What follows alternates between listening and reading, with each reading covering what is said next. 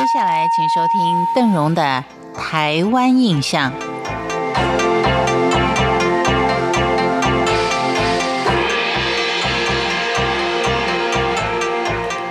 在今天的节目当中，我们要为您介绍的是台湾盐业博物馆。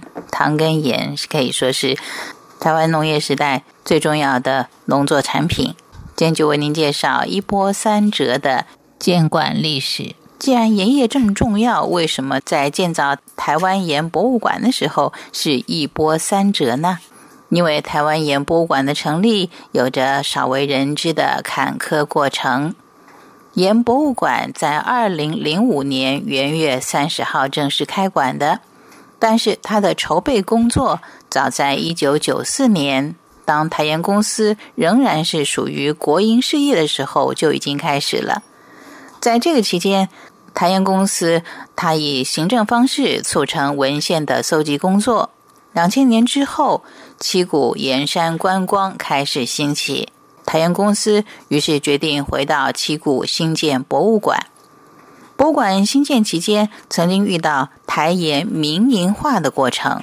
博物馆在国有财产局、文建会之间辗转来回。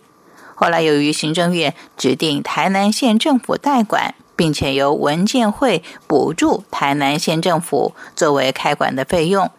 同时，又委托盐光文教基金会进行一两年期的文献清查工作，再加上屏东海洋生物博物馆的经验协助之下，在二零零四年以委外的方式，由盐光文教基金会取得了经营权两年。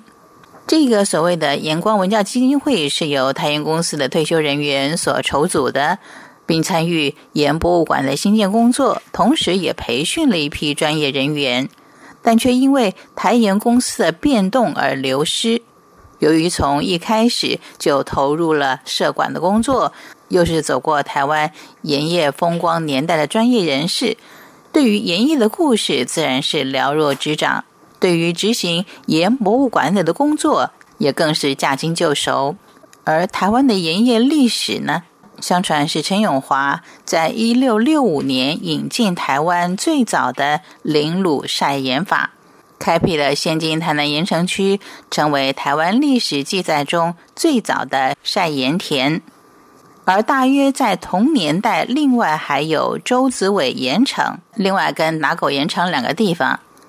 明正时期的盐可以自由生产买卖的，那是在一六八三年以前，但到了清代。前期盐是由民间生产，官方收购，交由盐商来贩售。而一八八五年，刘铭传实施官收、官运、官销的全面专卖制度，并且还可以由特约的地方士绅设立代售店。日治时期呢，曾经废止了盐专卖，但在一八九九年之后，也就恢复了专卖制度。而在国民政府接收之后，因为无力管辖，形成了形成了一个专卖的空窗期，大家就必须要自己来设法取得食盐。一九四六年之后，沿用旧的专卖制度；一九五零年之后，才实施全面专卖，统一零售价。一九九五年，台湾制盐厂改为台盐实业股份有限公司，这个时候还是国营事业。但是到了二零零三年之后，台盐公司民营化，盐政条例随之也废止，盐业全面开放，自由买卖。